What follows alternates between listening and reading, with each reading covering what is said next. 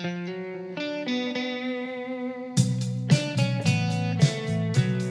everyone, my name is Al Gugliotta, and I want to welcome you to the Unlearning Project. This is my attempt to break down the origins of our thoughts, our attitudes, our behaviors, our biases, most of which have been imposed upon us by our upbringing. My main goal in this entire podcast is to pivot from a place of self judgment that we're all too familiar with to a place of self curiosity. Thanks for joining. Let's dive right in. All right, we're live and welcome to the Unlearning Project. My name is Al Gugliotta and I'm here with Virginia Elder, my co host. Yeah, hey there. Hey there. Good to see you. Good to see you too. What's the topic of our discussion today? The trolley problem. So, the trolley problem, it's also called bystander at the switch. Mm-hmm. So, give us a little background on this. Is this something that you discovered? Is this a study? Like, where? So it is. I learned it when I was in college. I was a psychology major. It was one of the studies that they talked about. It's basically a study on ethics. Okay. Okay. Real brief. I'll go through it. So you're walking near a trolley car track when you notice five people are lying on that track and they're tied down to the track. Okay. Okay. The next instant, you see a trolley hurtling toward them. It's out of control. Basically, it's just flying. There's no way it could stop. It's going to run over these people. Five people are going to die. Mm. Now, there's a signal lever, which is within your reach. Mm-hmm. If you pull this lever, it's going to divert the track to another rail, saving the five people, but it's going to kill somebody else on the other track. Okay. Okay. But only one person. Okay. So basically, you're saving five, but now pulling that switch, you're killing one. Right. Most people would say they would pull the lever because, you know, one person dying is better than five. Yeah. Right? Okay. Yeah. One versus five. Okay. Right. You're saving four net lives. Right. Okay. So, a whole different scenario, same study. You're on the same footbridge. Five people are tied down, trolleys rushing toward them. There's no switch this time. Okay. Okay. But now there's this fat man. So there's a chubby guy, and he's on top of the bridge. Okay. You can heave him over the side, and he'll fall on the tracks. And with the bulk of his body, he's going to stop the trolley. Okay. So the fat man's going to die in the process, but you're going to save the five lives. Mm. So what do you do now? Mm. So do you push the guy over? Man. So what the study reveals is that on the first one, 90% of people ask that question would flip the switch and then kill the one person as opposed to five. Hmm.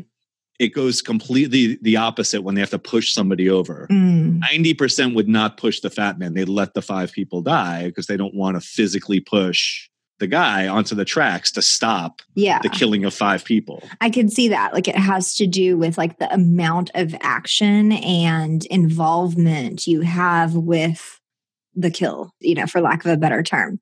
Because pulling a switch is one thing because you're like, well, I didn't tie that other guy. Yes. I didn't do, I wasn't physically involved with his death except pulling a switch, which that's easy. Yes. But then when it's literally like pushing someone like you're over, feeling the human that you're like, it's almost like Mm. hand to hand combat as opposed to dropping Right. bombs, right? You don't see what you're dropping bombs on. Yes, you're very removed. It's the, yeah. So it's the removal, right? That's what's causing the, yes. yeah, the change in what you would do. Okay. Interesting. so what I wanted to do with, with that study, so I thought about the study and I'm like, let me think hard on this and let me figure out how I can relate this to this COVID 19 pandemic. Mm. And so this is what I came up with. Okay. Okay, so the five people that are lying down on the track, okay, so five people that are the victims or that are potential victims, I'm associating them directly with the potential victims of COVID 19. So all the Hmm. people, basically our society, we're all potential victims. We're we're all the five people lying down on the track, right? Right. Okay. And now the signal lever or the switch to divert the killing of those five people, Mhm. that's the shutdown. That's our shelter in place. That's our Mhm. social distancing, masks. Like that's our preventative measure to not kill those five people. Yeah, the lockdown order. Right. But we're also under, everybody's well aware that we're not preventing all death. Mhm. All we're trying to do is mitigate the amounts. Right. The amount and the speed at which people are dying. Okay. So speed Right? at which and amount. Yeah. No, I would say that. Yeah. And so then go, taking it one step further in the study, so throwing the fat man onto the tracks as opposed to flipping a switch Mm, is the difference between what we see as herd immunity mhm, and then just opening things up. Mm. So Interesting. yeah, it's not a perfect metaphor. It's not a perfect, you know, it definitely breaks down in some places, but I thought it was close enough to have a good discussion on ethics about what's going on. Yeah. And as we were talking before this, you brought to my attention more of the definition of herd immunity, which I would love for you to elaborate on some more.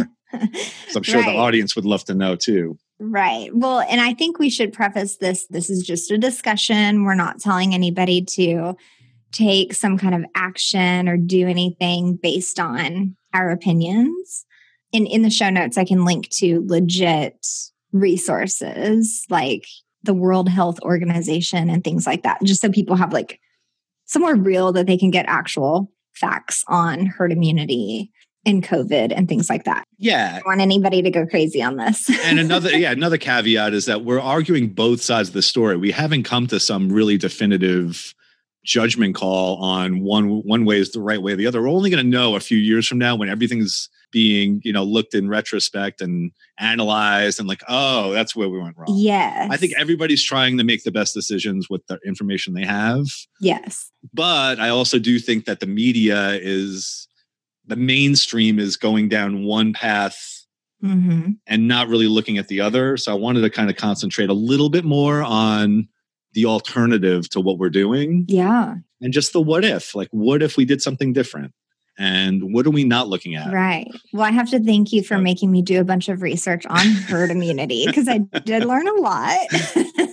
Good. and of Please. course, what I'm going to share is not like the perfect definition. I'm not some immunologist or anything, but basically, what I'm learning is herd immunity is where a certain percentage, which is typically pretty high, like 80, 90, 95% of the population has either been vaccinated or has had whatever the disease is so that they are now immune. And then that protects the other 20 to you know even down to 5% from getting it typically because there's less people that can introduce the disease into the community. Okay. The concept has lots of holes in it because it largely depends upon the behavior of the community and how much contact they typically have. Mhm. So a percentage that just throw a number out there. I'm I'm totally making this up, but what if we reached herd immunity based on social distancing right now? So what if we could say, okay, well if 60% of the population gets it based on the behavior that we have now and we're still social distancing and wearing masks and whatever, okay, now we've reached herd immunity. Well, the second you say that, people are like, "Oh, sweet." And so they go out and they start meeting up with friends more often, and the behavior of the community changes, which also impacts the herd immunity percentage. And suddenly you're not there anymore. Suddenly you know, the numbers are going to increase. You're going to have more hospitalizations and things like that. But what I was seeing, what was so interesting and kind of a little scary, was for polio, for example, the threshold is 80%. And then for measles, it's 95%.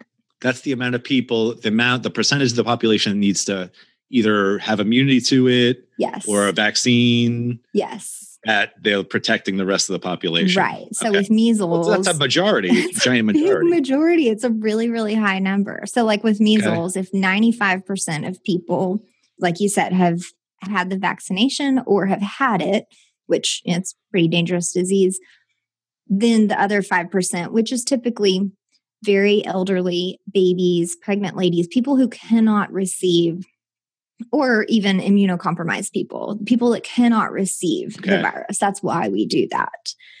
Okay. So, what they're saying though, basically, is if we tried to do a herd immunity situation, at least in just in the US, to get to that percentage where we could say, oh, okay, we've reached herd immunity now, we would have to lose one to two million people to the virus. So, one to two million deaths. Deaths. Okay. Yeah, which that I think is what we're trying to avoid right now. Okay, so ex- And that makes it scary. so explain to me, like, take a step back from me because maybe I'm just not listening to this or interpreting it the correct way. So to get to 80 to 90 percent, Mhm. wouldn't the fastest way to get there wouldn't it be to just open everything up and let everybody just intermingle no masks no nothing let everybody get whoever's going to die is going to die i mean because i think also from what you're saying too is if we're doing it the way we're doing it Mhm. people are still contracting this Right. and that those percentages are going up and maybe we're slowing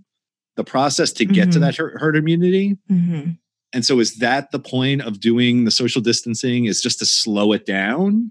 But eventually we're going to have the same outcome. 80% of the population will have this virus eventually. We're just Mm. going to spread it out over now three years as opposed to everybody getting it within three months. Right.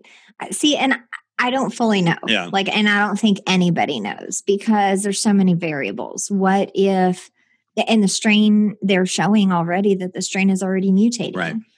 So, and people are already receiving it. Multiple times you mentioned they're getting Yeah. it not just once. It's not like you got it once, you got the immunity or you got the antibodies. right. You're saying people have contracted it more than once. Yes. All right. Yes. And so that's really scary. So that makes you question okay, how many different strains are there? If you do get the virus, you get sick, you get better, then you're immune. Okay, cool. How strong is your immunity and how long does that last? And Mhm. all of these things are unknowns, right? And so that's just Right. the, there's a lot of fear around it, which is also why they did the lockdown. But I'm also looking at it like, yes, the lockdown is almost like a delay tactic Yeah. but it's allowing for testing supplies, medical supplies, ventilators, you know, all those different things Okay. months now, right? Yes. So all the hospitals are much more likely to have equipment now than they did in March. And that's a whole different reason. I mean that I, you know i've always mixed up the two reasons. So one i keep hearing on one end we Mhm. want to slow it down so that the hospitals and the you know the healthcare system doesn't get overwhelmed. Mhm. that makes sense. I, I get it. I mean there's not enough beds. There's not enough nurses doctors. There's not enough help Mhm. and supplies and everything. And if this thing spikes like crazy you're going to have thousands of people going to hospitals and overwhelming Right. i get that. And that I think more would die in that situation because they just literally would not receive the care and the supplies that they need to be saved. Okay. Yes. So that's all right. So that's one scenario. Mhm. We, let, we let everybody just take their masks off. Let's go back to normal. Whoever dies, dies. If it's a million or two million people, so be it. You're so evil. I know. I mean, it sounds terrible. I get it. But let's just say that's one side of the argument. Right. We don't want that to happen. right. But for some reason, we're okay. You know, we're also the same society that our motto is one life is too many, Mhm. one death is too many. Right. We've heard that thrown around a lot. But we're already past that point. Like Oh, my. Yeah. I mean, that's. 200 plus thousand people have already died. Well, I think it's just a ridiculous thing politicians need to say, you know, oh, one life is too many. All right, thank you. Thank you for saying that. It's ridiculous. Nobody wants to hear that shit. It's Mhm. completely inaccurate too, because we're okay with a certain amount of death in other situations. right. You know, it's just in this situation, all of a sudden now one death is too many. So the flip side of this whole thing. So if we don't do herd immunity, which we're not doing, obviously, Mhm. well, we're some people are. Some people are taking it to their own devices, right? To do nothing, no wear no Right. mask. Refuse to wear a mask. Yeah. So there's a subset of people. I don't know the percentage, but there's plenty, and I see them maybe not every day, but when I go anywhere outside of Charlotte, Yes. walk into a gas station, nobody's wearing a mask. I read a report from Delta Airlines. Oh my God. Delta Airlines announced that they had 500 people that they've banned for life, that they could never fly in Delta Airlines again because they refused to wear a mask on the airplane. Right. When you have a subset of people, and I'm guessing this is a good, it's a minority, yes, but um, it's a decent enough percentage where Mhm. it's not, it, they're totally messing up the idea of, you know, stopping this virus from spreading. Right. Because let's just say you had, you know, a small percentage, say it's 1% of the population. hmm You have millions of people now that are doing whatever the heck they want to do. They're running around without a mask. They're doing whatever they want. They're touching everything. They're not washing their hands, not social distancing. hmm What's to prevent those people from spreading it to the rest? Is it all of us staying away from them? How do we know who these people are? It just doesn't stop. And I think that's why we've gone now seven, eight months into this Yeah. Because there's certain people that no matter what the media says or the president says or lockdown orders or whatever, they're just like, no, F you. I'm doing what I want. Yeah. I'm not wearing a mask. I'm not putting my kid in a mask. It's my job to raise my kid how I want to. And so with that mentality, like now we have the biggest spike we've ever had, right? Eight months into this. yes. what was the point of all of the lockdown and then so then this goes into like the whole idea i'm trying to argue both sides of this i don't have one a one-sided view on this if you did have the herd mentality from the beginning where you're like you know what? Fuck it. Everybody's left to their own devices. If Mhm. you're scared stay home wear a mask wear a hazmat suit do whatever the heck you want but life is going to go on. Society's going to stay open Right. right we're making you aware that this virus is out there this is how it's we think it's spread Mhm. you get to decide what you're going to do. But we're not going to start closing down the economy and closing down businesses. That's not our place to do that. Right. We're not a totalitarian government. We're not a dictatorship. Right. We have all this this freedom, and all this freedom was all so great Mhm. until something like this happens. right. And guess what? You know, it's not so bad to have like a communist society or a dictatorship when something like this happens, because now you just basically throw people in jail if they don't abide by what you're saying, which is going to save lives Right. so you we're, we're like on these two sides of the spectrum like we're trying to like oh we want to protect your freedoms and you know Mhm. please do this if you can and all right maybe we'll give you a little fine if we catch you not doing it and people are like i'll do whatever the hell i want Right. and so then the thing just keeps spreading and then the after effect is nine months into it Mhm. we've been in this pandemic this long we've been in a lockdown people are suffering and the collateral damage to all this is basically it's undetermined. It's immeasurable at this point. it's immeasurable and so but i mean a list of the things that we can talk about are like mental illness mental anguish domestic and substance abuse everything Yeah. increasing mass unemployment social isolation and Mhm. all of these things they're not clearly visible and they're Mhm. very difficult to quantify so we kind of disregard it like well it's not quantifiable it's not really that obvious Yeah.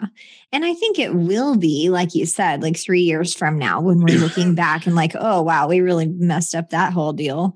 But, Right. you know, then we'll be able to look at some of this stuff. But yeah, just think, you know, if you have dementia or bipolar or you have some mental disability, you need therapy, medication, Mhm. eh, access to whatever.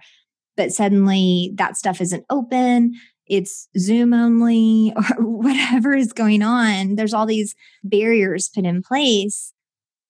Your ability to deal with the problems that you already have are so much thinner.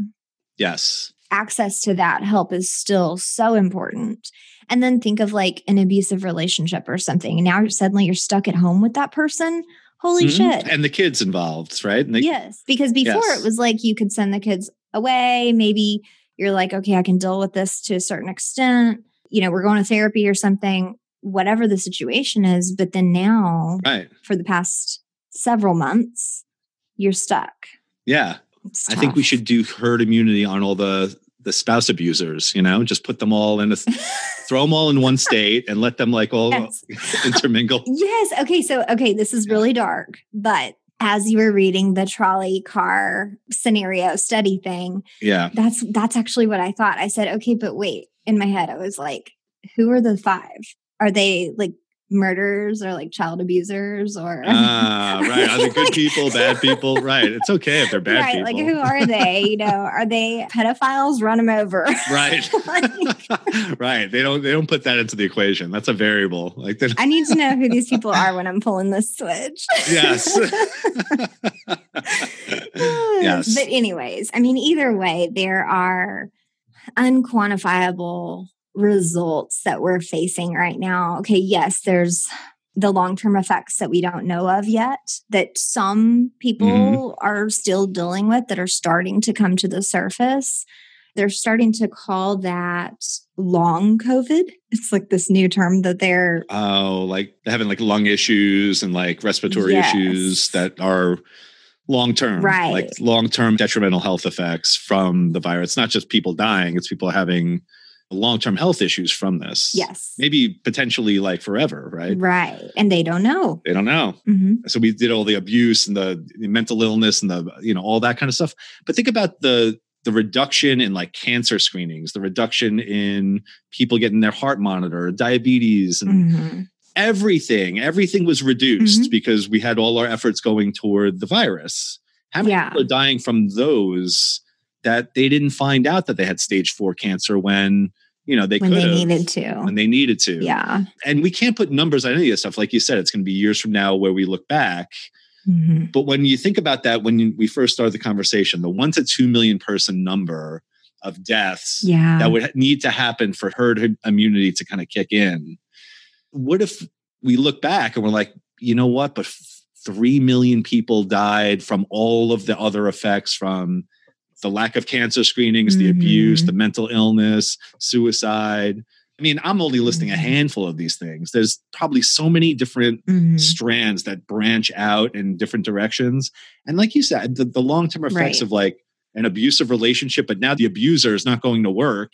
The abuser's at home all day. Now he's abusing the Mhm. kids. And now the kids are all fucked up. Mhm. And now that's a generation of kids that are all Mhm. fucked up that are maybe bringing abuse to somebody else. I mean, this, Right. It just goes on and on and on. but it's like since you can't web. quantify it, you're like, well, we don't understand that. We don't know what that is. We're just going to focus on this. And I'm just trying to say, like, yeah. even if you can't quantify it, you know it's there, obviously. Right. and I'm sure there was ways of getting uh, your head wrapped around an idea of the amounts or the an idea of where this is going. I'm sure Mhm. you know there's statistical studies that you can do. There's ways of somewhat quantifying or getting an idea of the direction of what these numbers are, yeah. and then comparing that. And I think some of that is out there. It's starting to surface. I didn't Mhm. specifically dive down any one rabbit hole because you would have to be pulling data on each of those specific issues. They're typically not going to do a study that's like Everything. an overall, yeah. Yeah, it's one thing. Yeah, it's one of you know a hundred things that you'd have to really dial down into and Yes. Well, and then the, the stuff that's easier to think about is okay, think about all of the medical and financial bills that people are going to have if you were sick or and you were hospitalized. Like I don't know how that stuff is working Mhm. out.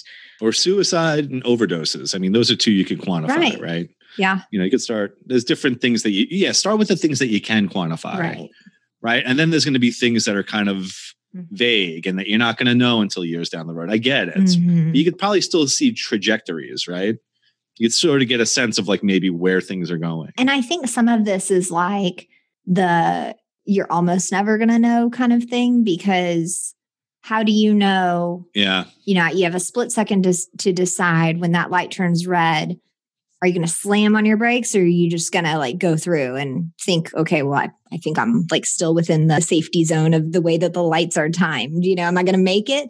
You don't know. You Yeah, don't know because is some other Yeah. Joe gonna, hmm you know, turn early or step on the gas really hard as you're going through because his light turned green, but you're just trying to skate by. Like you just aren't going to know. Right. And when you make a decision in one way, Yeah, yeah. you don't know and you're never going to know what the other way could have been. hmm Very true. I guess the reason I like talking about this is because Mm-hmm. most of what I hear is all about the virus. It's never about, again, the collateral damage. Yes. It's about what this virus is doing. Forget about everything else. Mhm. What is this doing? And I'm kind of like, wait a second, pump the brakes. There's other things going on here that's affect. I mean, it's affecting me. And I was kind of talking to you Mhm. about this.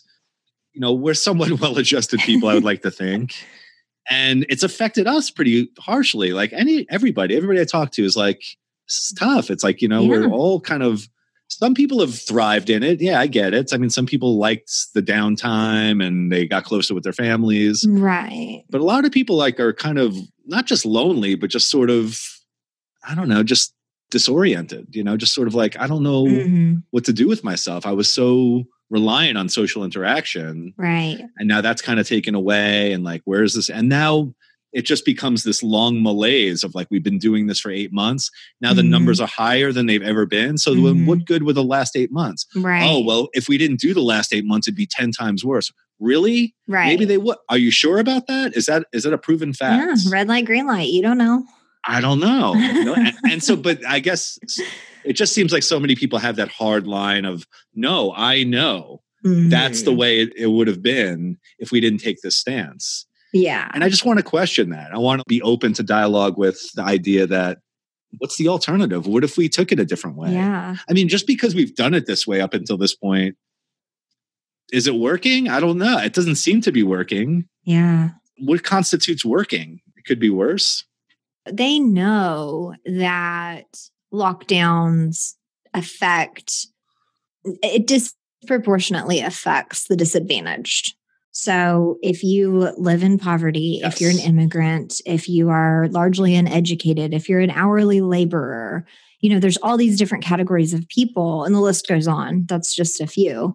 You are more harshly affected by this because you are so dependent upon that hourly job where you're in the service industry and you are needing to interact with people to be able to do your job to get your hourly wage. And so essentially what society has decided is that oh we can sacrifice that eh, which basically ends up that like me and you who can work from home who are working from home Mhm. we're skating along okay you know some things have changed but we're doing okay we're not losing our income we're not We're insulated. facing Yeah. foreclosure so It's one less giant stressor that we don't have to deal with, that other people, their livelihood is at stake, yes along with their health. yes and so apparently Mhm. that's okay but And I guess yeah it's it's just a hard and I want to hear like the I want more of the opinions of the people that are going through those kinds of hardships. What is their take on this? Mhm. Are they are they preaching Mhm. we got to keep things locked down? You know what? I haven't made money in 6 months, but we got to keep things locked down. It Mhm. always comes from people that are employed and that have been employed this whole time. right I very much wonder how many people that are unemployed, that are in the restaurant industry, the entertainment industry. I mean, the more you dig down into it, it affects so many different industries. I mean, I think of every bartender, every you know, restaurant owner, waiter, but then the Mhm. entertainment industry. So basically, musicians, theater, all of that stuff where you can't have gatherings. Mhm. Yeah, we have lots of friends in the theater industry, and it's like Oh. they don't think it's ever coming back. They're moving on at this point. Right. It might be just kind of, you know, tainted forever at this point. Mhm. So ask those people. I don't want to hear from the people that are, you know, the intellectuals that kept their jobs this whole time. They're like, oh, well, we should do this because this is the right thing to do. Yeah, let me take your salary away from you. And now you don't have a job. Yeah. Let's see how you feel like two months, three months in, into it, where you're struggling and you're like, you know, scared out of your mind that you can't feed your family. Right. How big of a deal is the freaking virus to you then? You know? hmm something to think about, right? It's not, I'm not saying it's one way or the other. I'm not saying that it just seems like the mainstream, and in my opinion, like kind of the, the liberal slant on it is like, oh, one life's too many. We got to protect everybody. We got to do this quarantine for as long as it takes. hmm Yeah, well, fuck you, because like there's people that are freaking suffering out there. And just because you kept your job and everything's hunky dory for you, hmm again it's it's the idea of you're not looking at the other side of things you're not li- and the, this is the kicker for me is what the people that take this view they have this view of like i'm doing this out of compassion Ah. this lockdown is a compassionate move on my part no it's, it's not about me it's not about protecting me it's about protecting everybody else Mhm. well you're not protecting everybody else people are like really fucked out there Mhm. and this is what like really bothers me about this whole thing is that it, it's it's literally just not talked about Mhm. it's talked about on the fringe Right. but it's laser focused on this lockdown and we need to do this and no matter and it's like a no matter what kind of thing why is it no matter what So the thing that's coming to my mind while you're talking right now is that ranting what no. hey, you said Yeah. it, on me. i did but is if we had not gone into social distance mode, lockdown, stay home orders, and businesses kept running, which portions or communities would be so much greater affected by the virus, anyways? I want to say that it's likely to be high density service industry, like the same people that are being negatively affected right now by the lockdown, right they're the same people who have a high interaction rate with people, who would be out and about in crowds, in people's faces, you know, serving food or whatever it is. I feel like those same people would be the ones suffering the most from actual sickness. Like right now, the level of suffering is job loss, potential foreclosures, financial issues, being home, different abuse situations potentially, alcoholism, that kind of thing, because of like depression, essentially, versus actually getting sick. I don't know which way is better. Well, but the I ar- mean, the- how do you think the- decide? how do you decide which one of those is better? I agree, but I think the argument to that would be that those people are then going to their jobs, getting it, and spreading it to the rest of the population that aren't involved in that industry, right? Mm, I mean, it's like they're taking it home, they're doing whatever, then they're Yeah. mingling with their friends, and it's just slowly spreading. there again, that would disproportionately affect that disadvantaged It would. group. I agree. So yeah, and then I, again, you leave people, you give them the information, and you say, "Listen, this is Mm. the risk. If you're willing to stay at your job, this is the you know potential risk you have." Mhm. And for the people that are outside of that industry, you tell them, well, don't go into those. You're not going to go to theaters anymore. You're not going to go to movie theaters. You're not going to go to restaurants. You're not going to do any of that stuff if you're scared. Mhm. If you want to, go right ahead. Mhm.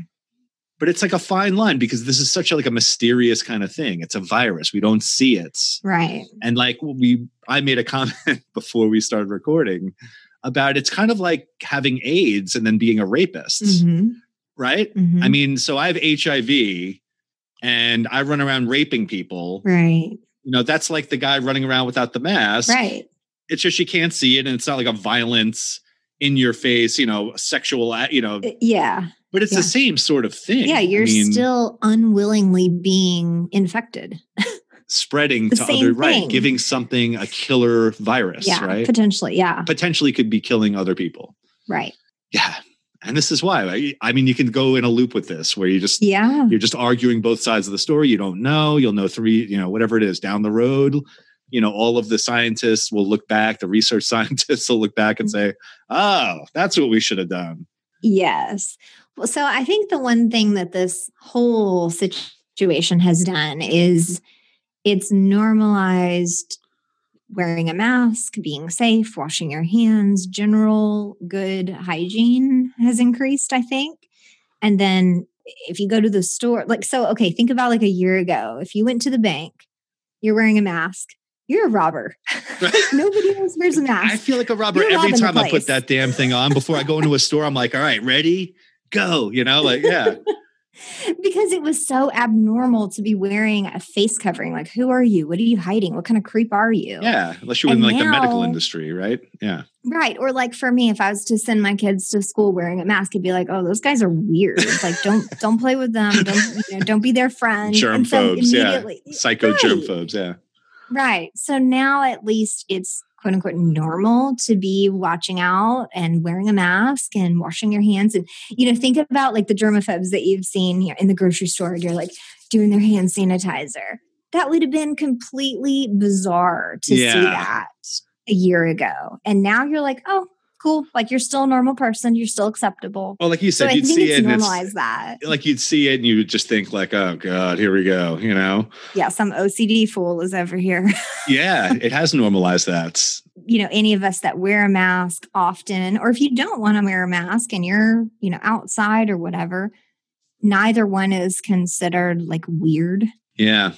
Hmm. but along those same lines what i was thinking about is if we stayed open and we're like no you know all industries are open we're not making people lose their jobs we're not going to shut down the economy and all this then people who are employed are faced with the decision or the feelings that they are obligated to still go to work. Mm.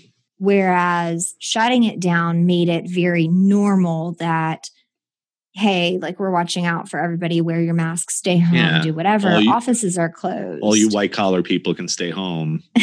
Right. true. right. true. All you hands on service people have to go in.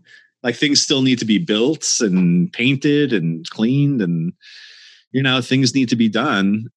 So this is what I was thinking. We're sitting on the fence of this issue.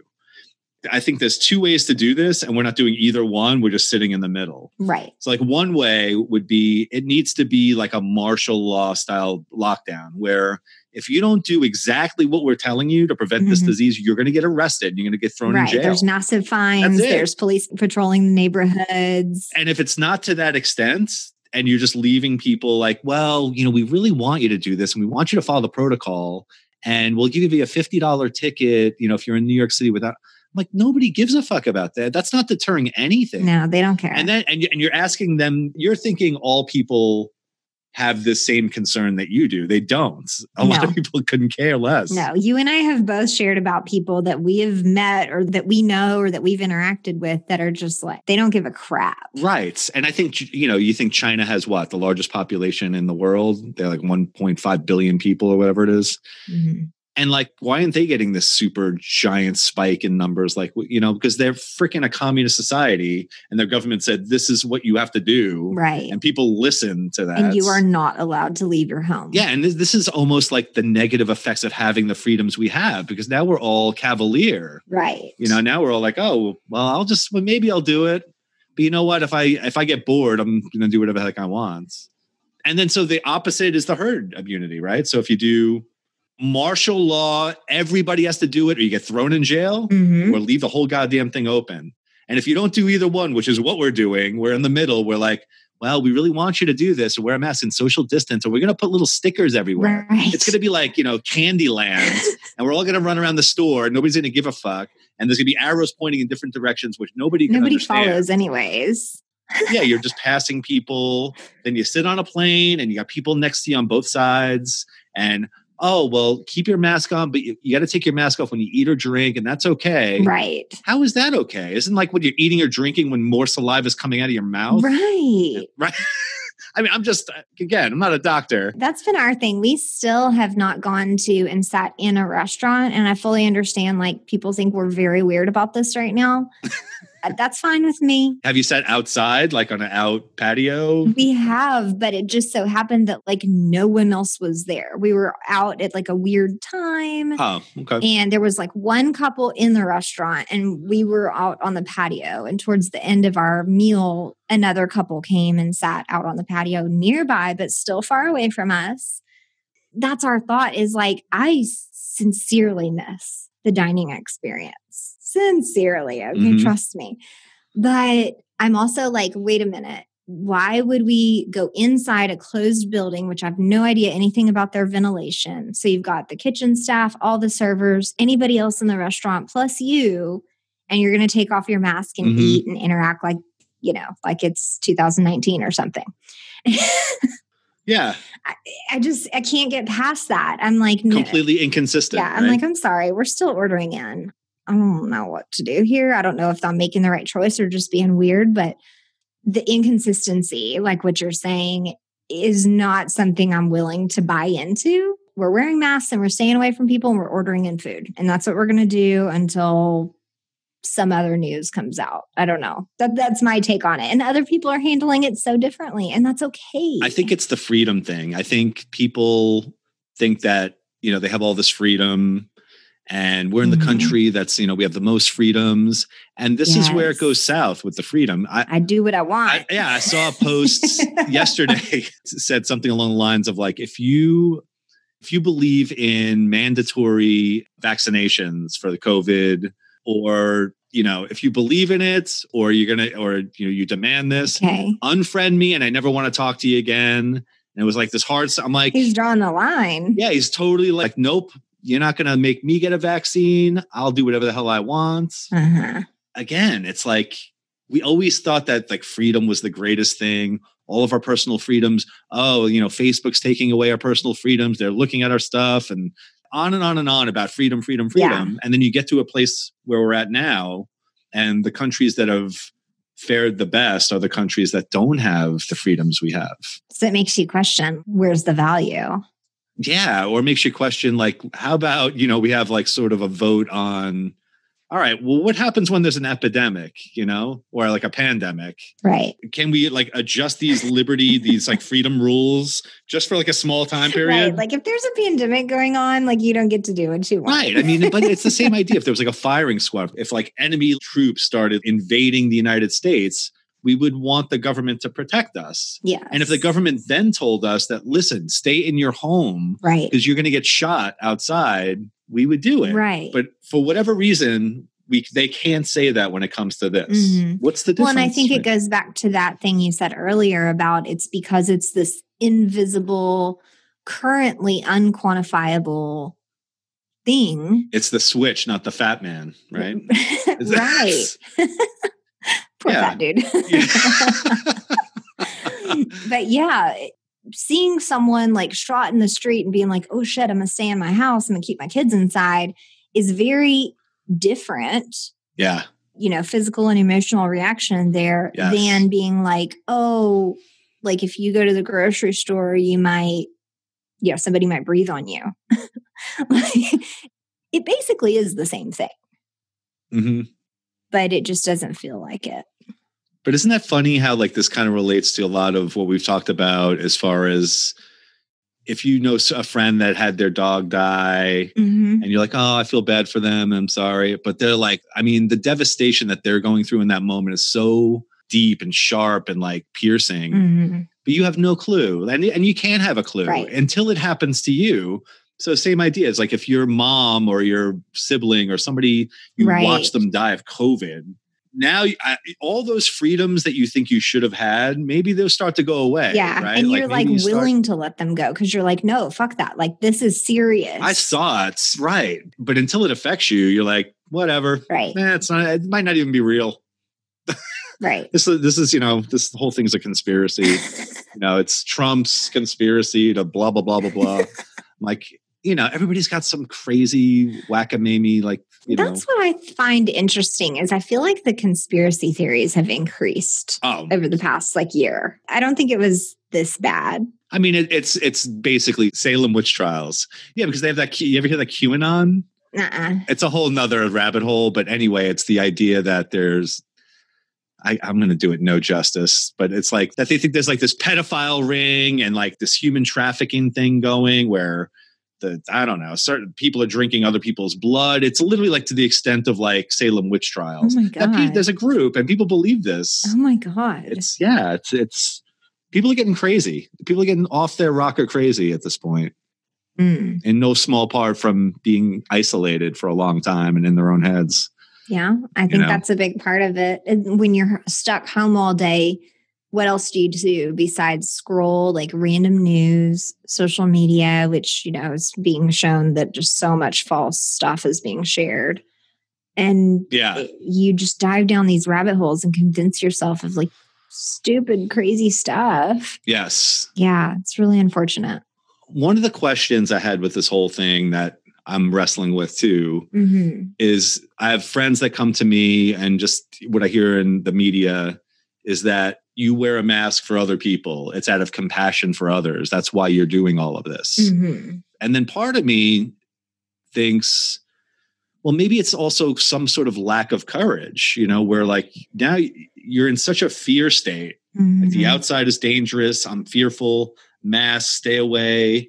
Like just very like isolate. Put me in a bubble. hmm I'm kind of struggling with the two because I'm someone that I do all this. I so I do the mask. I you know I do everything. But honestly, if they told me tomorrow like masks aren't mandatory, I wouldn't wear one. Hmm. And I didn't wear one until they were mandatory. Mm. Maybe I shouldn't be saying this. Going public with Call it. yourself out, Al. yeah, call myself. Yeah, I go to a grocery store like every other day. Right.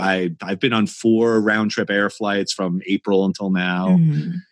I think I should be more scared of, of it, but for whatever reason, I'm just not. And I feel like I'm, you know, a self-reflective person. I feel like I'm introspective. I feel like I try to understand both sides of it. Mhm. Maybe it's because I've been around like death, you know, for a long time. Like both my parents passing away, and like you know, best friend passing away, and like I, you know, I guess I'm almost desensitized to the idea that Everybody dies. everybody dies and like we're every, and this whole thing is just the ultimate you know fear of our own mortality, right? Right. It's it's you're brought face to face with it. They're saying this thing can kill you. Mhm. It's invisible. You don't know where it is, and it's like fear, fear, fear. Well, and I think that's a big piece of it is each person's individual perception of death. You seem like a person who's very open to it and who's like, everybody dies and I've seen it before. And if I die, it'll be fine. Like everybody keeps going and the world keeps turning and I'm not worried about it. And then there are other people that are very fearful. Yeah, so I don't want to be so nonchalant about it. I mean, I do feel that way. I don't want to come right out and say that where I'm like, I don't care. like if I got it, I'd be upset.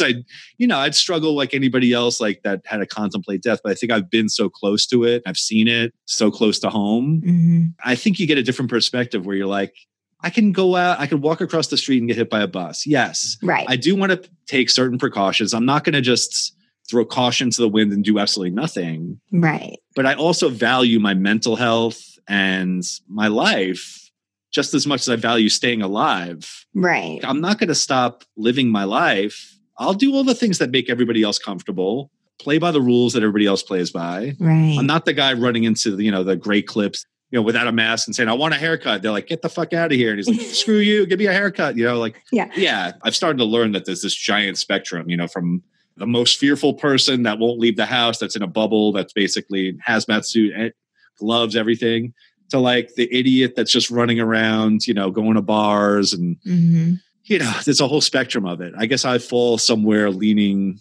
you know, maybe in the middle, leaning towards I'm going to do more things, but be in my own way careful about it. Mhm. But everybody else has different levels of that.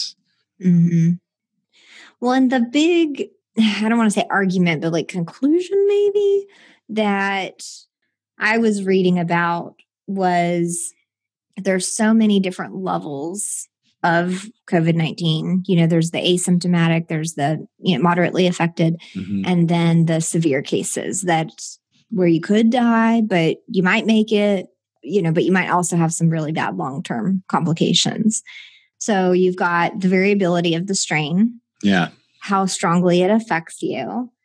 They don't know how long you would stay immune if once you have it and you got the antibodies and you're over it, but you have the antibodies in your system, how strong are they? How long do they last? hmm And then they're saying that, you know, okay, so maybe you want to go the route of herd immunity.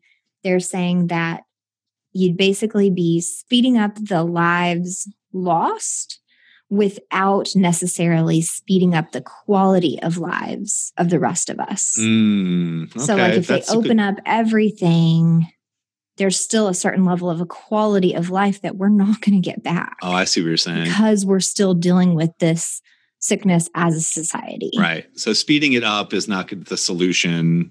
Yeah. Yeah. It just feels like if you don't do it faster, it's just a, like at this point, again, this is just me.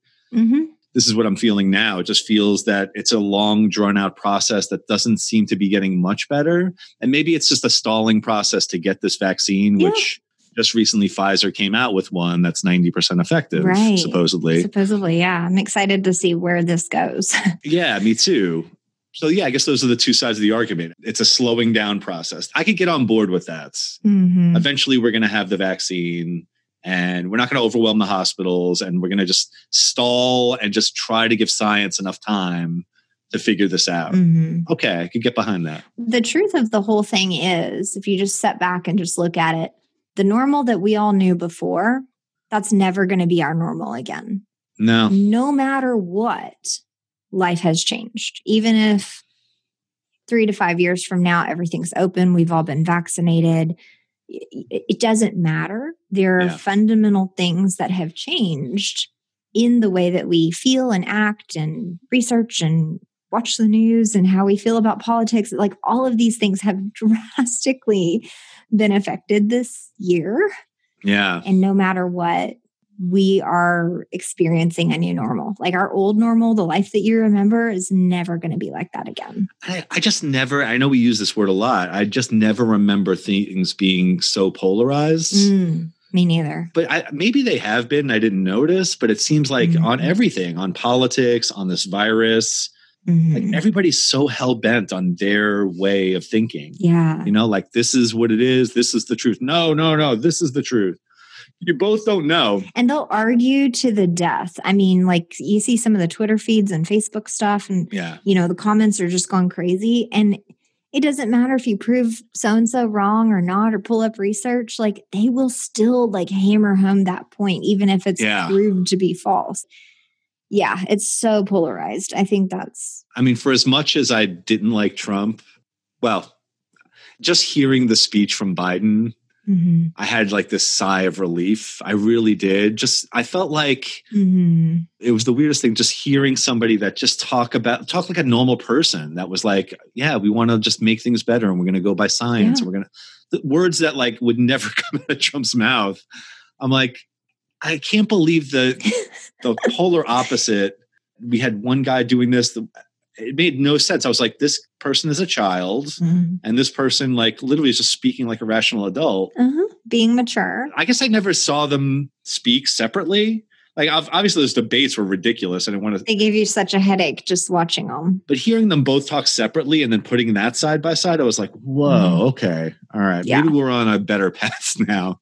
Maybe, uh, right. you know, at least it's from somebody that has like some sort of values and Well, and that's exactly what came to my mind was it's often that we see that someone who has experienced some very tough, painful situations seem to be the most compassionate and empathetic to the rest of us, even if our tough situation is different than his that he's been through. But, you know, he's Yeah. had pain in his life, he's had losses. severe. I just think that sometimes life experience like that Yes, really shines through and does make you a better person. yeah. If you never dealt with hardship or you never dealt with Mm-mm. life and death kind of situations, and Mhm. Yeah. Or you're a narcissist and you just don't care. God, oh my God. this is gonna end. This isn't gonna end pretty. he's not. He's not going out without a fight. They're gonna have to drag him out of the White House. Yeah, yeah. So the the best meme to me that I read recently was basically just like a quote that says live your life in a way so that people don't dance in the streets when you lose your job.